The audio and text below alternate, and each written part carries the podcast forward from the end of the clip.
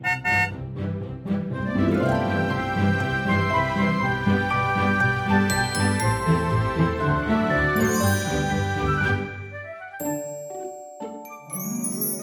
迎搭乘 JK 的身心灵游园车，Life is fantastic。我是 Jerome，我是 Kevin。Kevin，我们今天聊这个职场的主题啊，承接之前你已经有聊过这个职场里面的领导力、嗯，幕僚力与专业力。然后今天我们要聊的是人脉力，对对对。可是通常我们提到人脉这个词啊，一方面就会觉得说好像是比较，比如说业务型的人，他就要嗯很会做人啊，很会什么长袖善舞啊，很会交朋友或者之类的。但是你这个地方所谓的人脉的定义，跟我们一般商管书或者是商业界里面讲的人脉是同样的吗？它其实我觉得有一点差别，当然我觉得如果你这个面向是比较厉害的话，其实你在做可能业务方面，其实也可能会有帮助的。但是如果我用英文来说，我觉得比较聚焦一点的字，我叫 people person。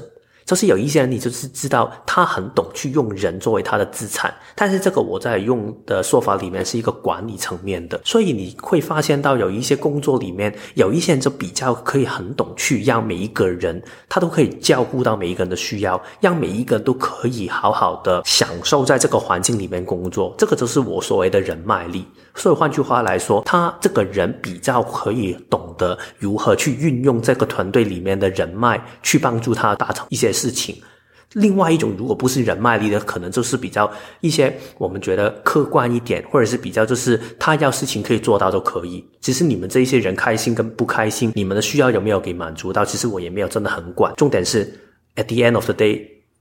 你要 get the things done，就是你要把事情做好就可以。有一种的管理的哲学，就是用这个的状态。所以我觉得这个就是人脉力跟另外一种的差别。感觉听起来就是有点像是他的本身的个性的属性，其实是比较外向的，可能也许是比较 outgoing，愿意跟人，因为 people person 嘛，他愿意跟人就是。往来连接，然后可能交换东西或干嘛的，所以在职场里面呢、啊，这样听起来的话，我觉得除了你刚才讲说一般做业务的人以外啊，我觉得像现在很多大公司里面，他不是会有一些 HR 吗？对对对，这些人资的人，他们是不是就是属于这种？因为他对人很关怀，嗯，他会想要知道这些人力资源的状况等等，这些是不是就是算是这个比较是人脉力？我觉得有一点，当然我们常常说 HR 或者是人资，它其实有很多不同的面向。有一些 HR 的工作可能就比较刻板一点，就是可能你公事公办啦。对了，就是那种，就是可能你是在背后去做一些资料的整理，也是有这种的 HR 嘛。对。但是有一些的 HR 的工作，可能他要讲求的就是你如何跟其他人互动。可能如果你是做一些可能 team engagement。这是一个团体的投入度的，嗯，现在好像越来越多大企业，他们就会强调这个事情，嗯，让大家都可以投入在工作里。尤其是那些科技公司啊，嗯，像那些什么 Google 啊、Apple 啊，他们其实有很多这种 team building 的东西。对啊，他们还会想一些怎么去让每一个上班的人，他们都可以享受在其中。我之前好像有看过，在 Google 这个文化里面呢，他在公司里面，他就是有一个非常好的 canteen，然后东西你可以。随时都可以拿来吃，嗯，然后他们还会有一些休息的空间。然后在香港，我觉得台湾也是，就是很多这些一些广告公司，他们也很重视大家的创意嘛，所以他们就会在办公室里面，他们会放一些电动游戏机啊，他们会放那个撞球的。桌子啊，对，等等这一些东西，这个就是他们会觉得每一个人的投入度很重要，每一个人的需要我们很需要去照顾到。如果有这一些的概念的话，它其实就比较偏向于这一种我说的人脉力。因为你换另外一个的比较极端的想法去说的话，有一些公司就是觉得我请你来是上班的，你就是要把事情做好啊，我就是要效率啊，为什么你们要花时间在打电动？为什么你要花时间去打那个撞球跟做球？嗯、这些东西是没有效率的，嗯，所以其实我们不需要这些东西。对，在另外一个最极端的呃层面，就是会有呈现这个的状态。嗯，就是说，其实这个人脉力是有点像是在一个公司或一个组织、一个团队里面，就是比较有点像是一个软性的，让大家可以更凝聚，或者是可以更团结。更有向心力的一些活动，或者是温暖的感觉。对对对对对。但是有有一些公司，它其实就是就是我们来工作不是来交朋友的。嗯，其实我你就是拿出你的工作表现给我看掉就好。对，所以你刚才举的那些什么 Google 啊，那些大的公司，就是说他们非常注重个人的需求。对对对，就是会把你的需求放在心上的这种，其实就是算是一种人脉力的展现。嗯，对。你自己比较喜欢是在那种公司里面工作？你说相较于人脉力，另外另外一端的是什么？比较比较有一点 project management，就是有一种的。其实我觉得，为了我们之后去简单说啊，我们也可以这样去区分，因为我觉得，如果说刚才说这一种人脉力，或者是比较温暖啊、团结这一种能量，其实它有一点像在一个家里面，就是妈妈的角色。所以，其实我知道，在职场上面，有时候我们也轻呼这一种叫妈妈型的主管，就是妈妈就会很照顾大家的需要嘛，很看重每一个人都可以好的相处。然后跟他相反的，就是爸爸型的，爸爸就是比较上了，当然这个是一种 stereotype，就是一种对号入座，但是他比较是爸爸型，就是。我最后就是事情要很客观的可以做到。其实你们开不开心其实没有非常大的关系，但是反正就是事情要处理好。所以如果在妈妈型跟爸爸型这两种的不同的管理的哲学里面呢，你在工作的环境里面，你会比较喜欢是那种的呈现。我自己如果我是员工的话，我比较喜欢的是爸爸型。就是你的公司是爸爸型，还是你自己是爸爸型？呃，我自己是爸爸型，哦，但是如果你说我理想中的环境的话，我会比较希望是一个爸爸型的环境，因为我会觉得说很多的事情就是看结果就好了，你不用管过程。嗯，对，我觉得爸爸型的人就是他。这种主管他比较看的是一个大方向嘛，嗯，就是譬如说我就是定一个 KPI 给你，然后你时间到了你就给我达到，那达不到的话你就跟我说理由是什么什么什么，那尽量你就是想办法达到。那至于你过程就是你用什么样的方式去达到，那个我其实就不太管。嗯，这个我自己在带人或者是我自己就是希望被带的方式都是这样。哦，所以你是很。一致的都是喜欢爸爸型的，对。但是因为我的性格里面，其实我觉得是还呃也有，不是说我就是一个极端爸爸型管理的人，嗯、因为我也有那种妈妈型的那个部分，就是说我也会去关照说，哎，这个下属他现在的状态是怎么样，或者是这个合作的厂商他现在的状态是怎么样，他是不是遇到真的遇到什么样的一些困难或者什么什么的，就是也不会那么不近人情啊。嗯。我觉得我自己是跟你有一点不同，就是我自己对自己的做法，我是更偏向于爸爸型。我自己的做事情的方法，就是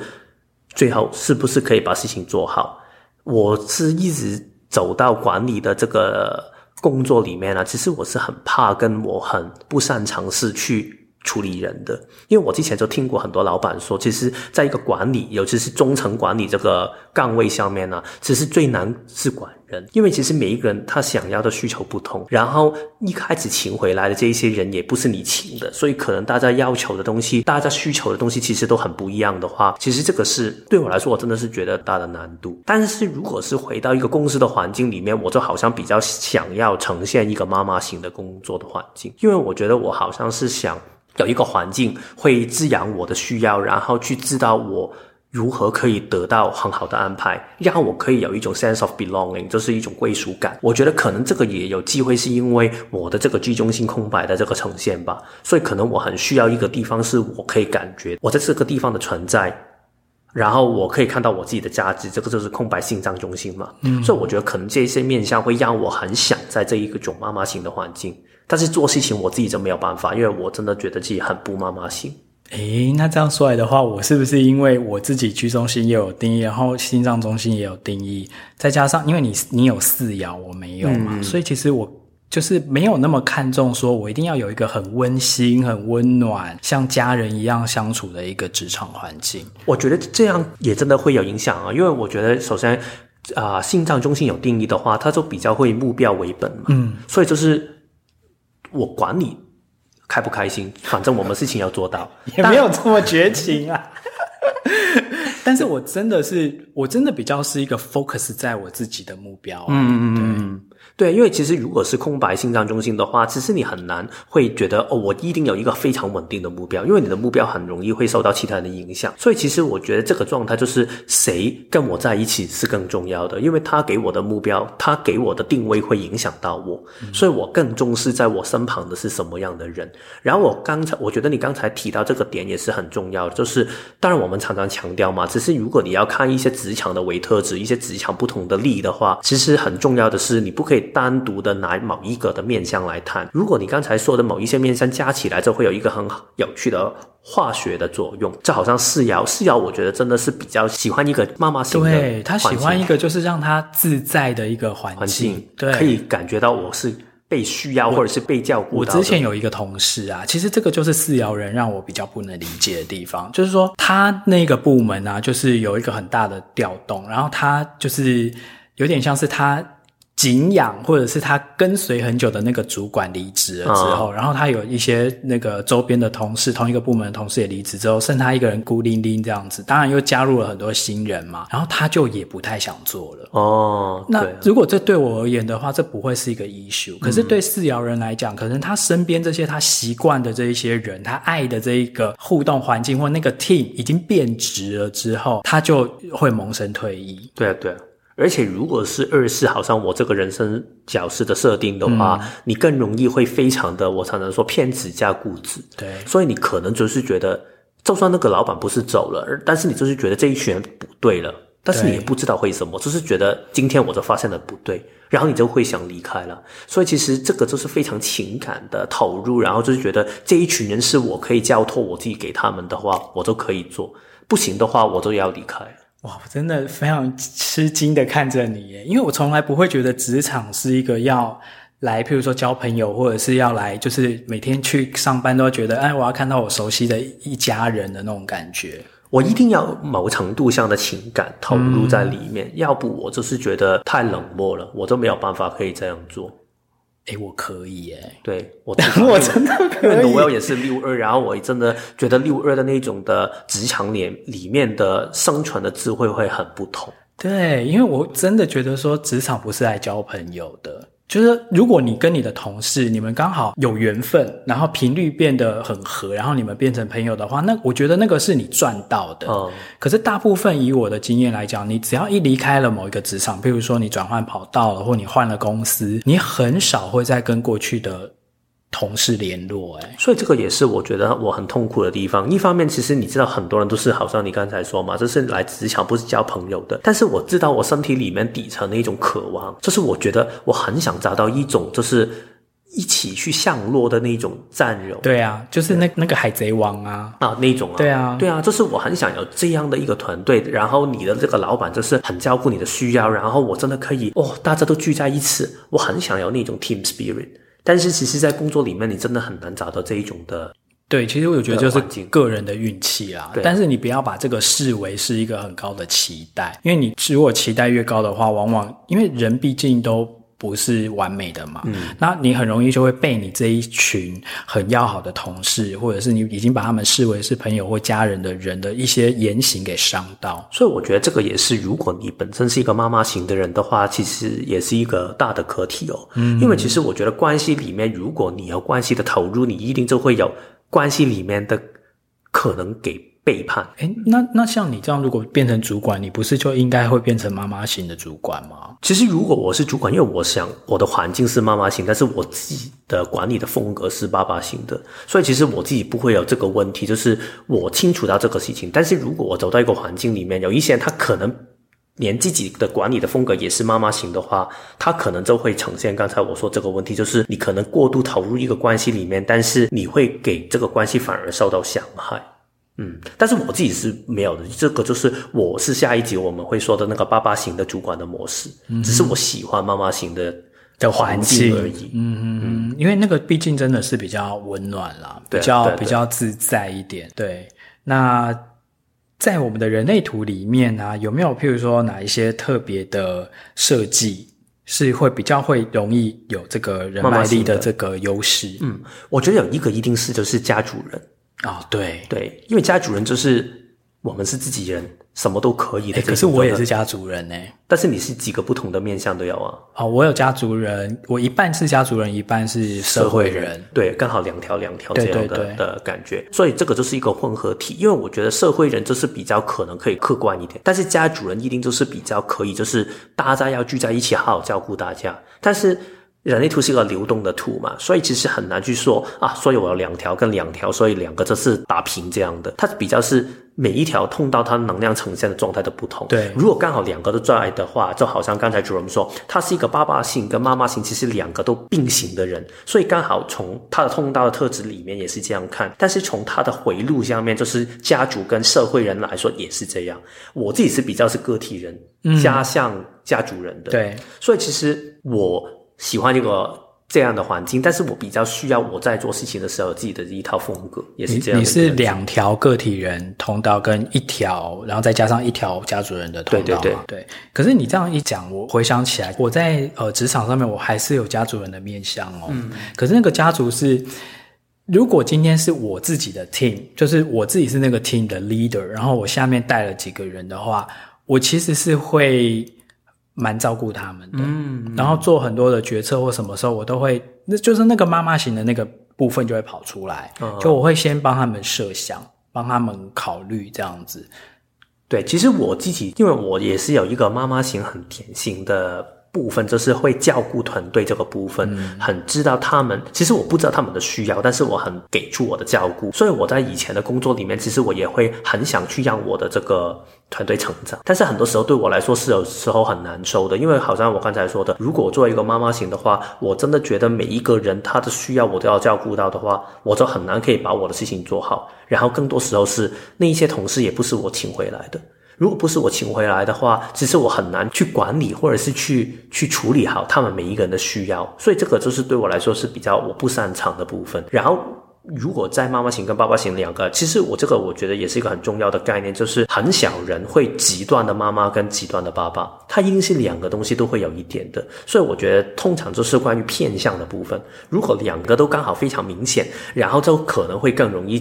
引起一种冲突，可能你在管理的时候，你就会觉得啊，所以我现在应该要先把事情处理好吗？还是我现在要照顾好别人的需要？这个就会形成两个很大的拉扯的部分。那有没有哪一些像我们刚才有提到回路的部分嘛？嗯、那除了回路以外，譬如说从爻的面相，或者是从某些特定闸门的面相，有没有哪一些人他的设计里面真的是天生这个人脉力，就是说他就是比较。愿意也比较会去跟别人做连接。我觉得我们可以先把这个所谓的人脉力，或者是妈妈型的主管，我们分成两个不同的类别去说一下它的特质，然后我。其中我也想举一些我觉得有趣的例子，这是咱们下面的例子。其实应该这样说吧，妈妈型的主管不一定有所有的这一些我以下说的做的特质，可能他只有一个或者是两个。但是这一些特质的话，当然你越多的话，可能你这个妈妈型的特质就会越丰富嘛。所以不一定你觉得我是妈妈型，所以我以后我们在这一可能这一段时间里面说的所有东西，你都一定要有的，其实不一定是这样的。所以妈妈型其中一个可能的特质就是在于，你可以很用你的情感。去让你的团队可以凝聚在一起，大家会觉得我们这是一个 family，我们这是一个家庭，然后让每一个人都愿意投入在他的工作里面。所以在这个里面呢，我觉得有几个闸门是我觉得特别的，我喜欢的。第一个是三十七号闸门，这是在啊、情绪跟心脏中心中间三四四四这一个的部分嘛。所以其实三十七号闸门这个部分呢，它有一个很特别的特质，就是在于它很适合做一些迎新跟带领一些社团互动的部分。因为其实本身三十四、三十七、四十这一条的通道，它本身就是有一种就是我们是一个 big family 的感觉，它就是 family 的典型嘛。然后三十七这个部分就是主导这一种的行为，然后这个行为是代表是你很多时候就是可能我们如果是一群人的话，如果有一个人走到你的新公司里面。你就是很容易会成为一个我去做一些 new members 的 onboarding，就是让一些新的成员啊，我介绍一下这样的公司给你，然后让你感觉到现在你已经走进这个家庭里面了。这种的感觉，哦，就是很会去做这种迎宾的动作，对对，对，对，或者是就是去接待一些新人，对对对，OK。然后另外一种就是也会做一些团队里面的刚才我们说的那种 engagement 的互动，就是好像大家可以在一个家庭里面，然后大家会聚在一起。然后这个我觉得最典型就是，我不知道你们有没有听过，好像在可能台北跟香港应该有很多，就是那种 open office 开放式的空间，嗯、对对对，他们共共用空间，共用空间，嗯，他们就会租给一些不同的。公司去用嘛，然后通常他们会请一个工作的人叫 floor manager，对，然后楼层经理还是楼层管、管、哦、管理人？对，他们的工作就是他们要让所有租这个空间的人都可以很开心，嗯、所以他们的工作的其中一个重要的职责就是你要去办一些活动，可能每一个月你要办一些，可能大家一起煮饭一起。然后可能一些嘉年华什么的活动，这种我真的觉得最烦。我真的不是这个面向，不是走这个路线的。对啊，对啊，因为我一下班我就只想回家。但是你知道，我有一个同事，他之前就是有三十四、四十这一条通道，对，然后他就很乐于做这些。他之前在我们的公司里面，他是做那一些 staff club，就是那种员工的。活动的主办人，OK，所以这是可能你要做一个什么周年的晚会啊，然后可能每一个月我们要做一些团队的一些 team building 的东西。在台湾，我们就会比较是有点像是那种服委会的主委了。哦，对，有一些人就是很喜欢做这一些事情。你知道那个同事，他做这一些事情是给他的老板说，为什么你做这一些事情比你做平常的工作更厉害？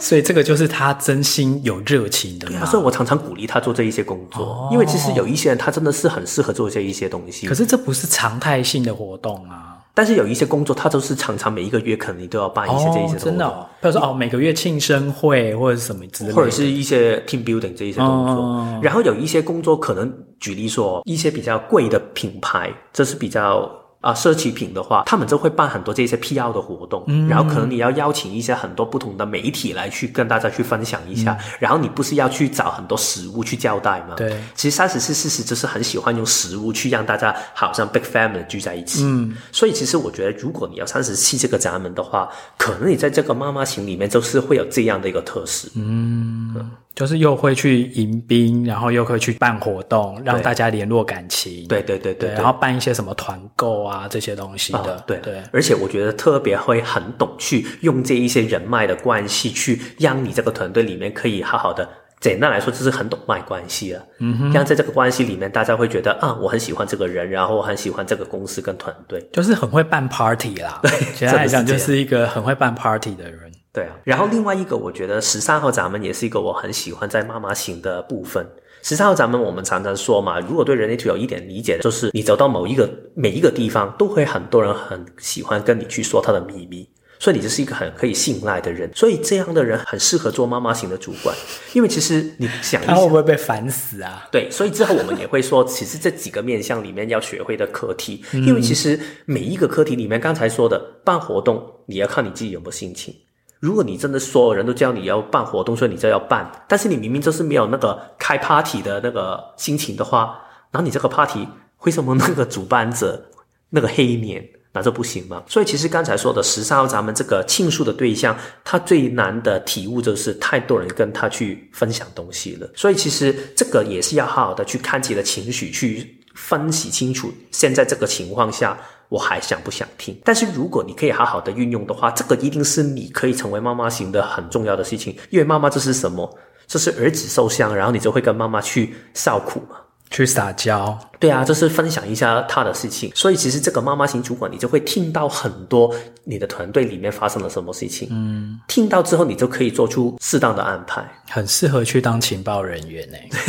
对，就可以去收集到很多民间的舆论或者是情资。对啊，对啊，对啊。如果你没有这个的状态，我常常很喜欢举这个例子啊。如果你看到你的同事或者是你的老板有这个十三号闸门，所以你觉得他就是一个妈妈型，然后你觉得自己要也要这样。但是你的身体的设计偏偏有另外一条通道，我们叫一八五八的，这、是你最喜欢给一些意见的。对，那所有人跟跟你说话的时候，你就不停的给批评的话，那这个事情就会有一个反效果。所以为什么知道自己的特质是这么重要，就是这个原因。嗯，嗯，那还有其他的闸门吗？另外一个就是你有的这个闸门，嗯，但是我不知道你有没有。发现到或者是用到这个部分，说说看，五十九号闸门。啊，因为五十九号闸门，我们就是说，其实这一条通道本身也是说这个部分，就是你就好像一个关系里面的牛肉道嘛，就是你一奶油道，奶油道，对，啊、嗯，就是你一切进去的时候，就很容易会让对方的能量场打开，开放于你，嗯，所以我们有时候也会说，这个人就是很容易会让其他人接受他，觉得这个人就是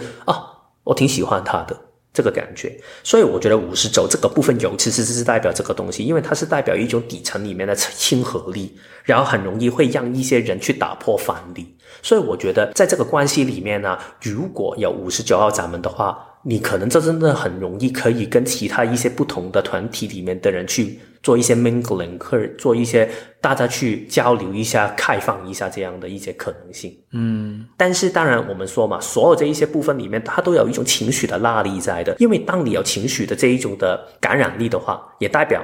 它会有情绪的拉力。所以这个我觉得你可能也会有感同身受，就是五十九里面，就是有时候我真的不想跟你们去聊天。有时候我都不想打开，因为五十九六就是很容易会。现在我想打开，现在我不想打开。如果我不打开的话，我就要把某一些关系推开的话，其实它是一个非常极端性的情绪。所以如果你有五十九的话，尤其是如果你有五十九六这一条通道的话，特别可能你这一种的关系里面就要好好讲。我要不你就可能在一个情绪不对的情况下，然后你硬要跟对方去打开的话，其实那个效果可能会更糟糕。嗯哼嗯嗯。嗯，其实这个你刚才讲，因为我是有完整这整条嘛，五十九跟六，所以我觉得我年轻的时候还不太懂得这种要尊重自己的情绪，嗯、就会变成说你会过度的变成别人的可能情绪的垃圾桶，或者是很多时候就、哦、因为大家会一直被你吸过来嘛，哦、然后就是想要有点像是。跟你倾诉很多的事情或干嘛，对，然后你又不是说又它又很像一个奶油刀嘛？对，奶油刀的意思就是说，有这条通道的人，五十九六的通道的人，你的能量场是可以很快的卸下别人的心防，嗯，很快的可以切入到别人的能量场里面，跟人家形成一个亲密的连接感，嗯，所以人家很容易就会对你好像一见如故啊。对对对对，比如说我去卖东西，或者是我去讲述什么产品，然后人家可能就很容易会静下心来听。所以好像我第一次认识 Jerome 没有说。过嘛，就是我在听他分享他的解图的见解的时候，嗯、然后我就觉得啊，这个人很吸引，所以我就跟他交朋友嘛。嗯、所以，但是你幻想一下，如果每一个人都这样冲过去的话，他就会觉得这个这个奶油刀好像已经切不完了，就是太多奶油走到他面前了。对对对对对，所以他就会形成他的辛苦，所以他就要分别出我这个妈妈是不是所有的孩子我都想照顾。如果我的孩子太多的话，有时候我真的没有办法，可以每一个我都去投放出来。而且你知道妈妈会发脾气的，有时候如果心情不好的话。那就真的要自己处理好自己的情绪，先不用去所有时候我都要去照顾好我的孩子。我跟你讲，妈妈不只会发脾气，妈妈还很会情绪勒索。对，所以对于这种妈妈型的主管，为什么我其实都会要隔着一层距离？嗯、因为你一旦受过他太多的照顾之后，当然啦，你会觉得很温暖，你会觉得哦，好棒哦，就是到工作都好像还很有一个安全感或干嘛。可是人家对你好，有你也必须要回报。对啊。对啊，所以这个也会形成一种人际上的包袱。而且我们刚才说的这些情绪的状态，其实也是会有这个特质啊。因为所有的情绪，其实我还是需要有一种的体验跟公平性嘛。尤其是我们刚才说那个三十七号闸门这个部分，它很重视公平性，三十七跟四十这个组合。所以其实如果我不停的去做迎新。但是大家原来都不喜欢我，我不停做一些 engagement，然后但是大家都不投入在公司里面，其实爱来不来这样子。对啊，所以真的很需要受到重视。嗯哼嗯哼，好，那呃，天生有一些人脉力，在人类图里面看起来，他人脉力稍微比较强的这些人，你刚才已经有讲到说他们要学习的一些课题了嘛？嗯、那还有没有其他要学习的课题？我觉得另外一个面向，关于刚才妈妈型人脉力这个部分呢、啊，除了刚才我们说用情感去让对方感觉到，其实我们大家是一个家庭来说，另外一个就是比较，我觉得是可以说比较客观一点，或者是比较没有这么情绪化的一点，就是你很懂，可以看到每一个人的需要，然后给出对方的需要的照顾。给出去照顾这个部分，其实我是比较有一点的能力的。情绪上面的那一些，我真的是完全没有。但是这个照顾的部分，这个其实我是有的。如果你真的要去想象一个比较典型的，就是好像五十跟二十七这条通道，它里面说就是我很有我的价值观，然后我去滋养我的团队去好的发展。所以其实这个面向里面呢、我觉得也是在这个妈妈型里面会给出的一些照顾。然后，但是这个照顾里面，另外一个我觉得很重要的课题就是，很多时候作为照顾者的时候，你就很容易会牺牲自己，因为这个也是很容易去想象。如果你是一个妈妈，但是你的孩子跟你说啊，我很饿啊，我要这个东西，然后这个小孩 A 他个个就说我要这个糖果，然后弟弟他有说我要另外的一些东西，其实你怎么去分配？最有可能你要做的事情就是牺牲自己。而且，就算你如何分配的话，总是会有孩子跟你说不公平，你偏心。对啊，偏心跟不公平一定会存在在每一个的团体里面。但是妈妈型的话，你做出了这个样子，就好像你是一个非常公平的一个主管嘛。好难哦。对啊，但是一定会有人觉得你不公平。嗯，所以我觉得里面要学会的智慧就是，不要因为有人跟你说不公平，所以你就觉得我一定要满足每一个人的要求。哦，嗯，因为其实你真的没有办法可以满足每一个人的要求。嗯嗯嗯。所以我觉得重点是不要承担过多。只要你首先要顾好自己的话，你才有力量去顾好其他人。我觉得这个是妈妈型主管里面一定要学会的一个道理。然后我觉得，作为这种你真的对人际比较敏感的这种妈妈型的主管啊，其实你对于你的属下，除了要有一般日常这种常态性的关心以外啊，然后再遇到像这种什么分配资源。不公平啊，这这种状况的时候，因为公不公平，有的时候真的是个人主观的感觉。嗯、你可能觉得说我已经非常秉公处理了，可是有些人就是觉得你的分配就是不公平。嗯、那这种情况之下，我觉得这种人脉力主管的强项就是你要拿出你沟通的诚意，就是说你要去回应他们心里的这种觉得。没有被好好对待的感觉，嗯、你可能要把那个觉得被不公平对待的员工把他叫过来，可能要单独的去说明给他听，对对对对对，为什么你会做这样的决定，然后怎样，叭叭叭叭叭，不是他不够好，而是怎样怎样，这个可能另另外那个人他比较适合去接这个案子或什么什么的，就是你还是要去回应对方心里的这个需求。哦我觉得好像我们常常强调人类图其实很说的是平衡，因为其实如果你本身是妈妈型的话，代表你一定会很顾对方的一些想法嘛。但是你太顾的话，你就会失去平衡。对。但是你不顾的话，其实你根本就不是妈妈型了，所以其实也会有另外一些问题存在。所以你如何找到一个自己舒服的平衡的话，当然回到内在权威跟策略是一个做法。然后另外就好像刚才 Jerome 说的这个部分，就是你至少有一种觉察，就是现在首先对我来说，我是不是自己也可以接受这种的公平性，然后你就做好自己就可以了。真的，我只能说，嗯、做妈妈跟做主管都好累。对啊，因为你要考虑到好多这种，因为其实你知道做事没有那么难，嗯，或者说做事的那个挑战度是至少你自己可以掌控的。可是带人跟做人真的很多的美感，其实我觉得很烦，带人真的非常难，非常难啊。人是一个非常复杂的生物，对啊，而且你就是。你做了某个决策，然后可能让某些人高兴，某些人就不高兴。对对对对对，对啊、其实你真的没有办法可以让每一个人都高兴。真的，我觉得这个也是特别。如果你是一个空白心脏中心的妈妈型主管的话，特别要注意这一点。他可能就承受不住这些，然后就所以就好像我就是不想去做这一些妈妈型。本身我妈妈型的状态也没有真的很多嘛，嗯、但是。我真的是比较抗拒做这一个，我有一点点的能力在，但是真的太辛苦了，因为真的我没有办法可以照顾好每一个人，而且因为你的情绪中心也是空白，对啊，对啊，所以其实当对方有情绪的时候，譬如说他觉得他不平、他愤怒，或者是他悲伤、他干嘛，其实这个东西你会比较手足无措去面对，然后我可能就会混乱掉，我先满足你，因为我不想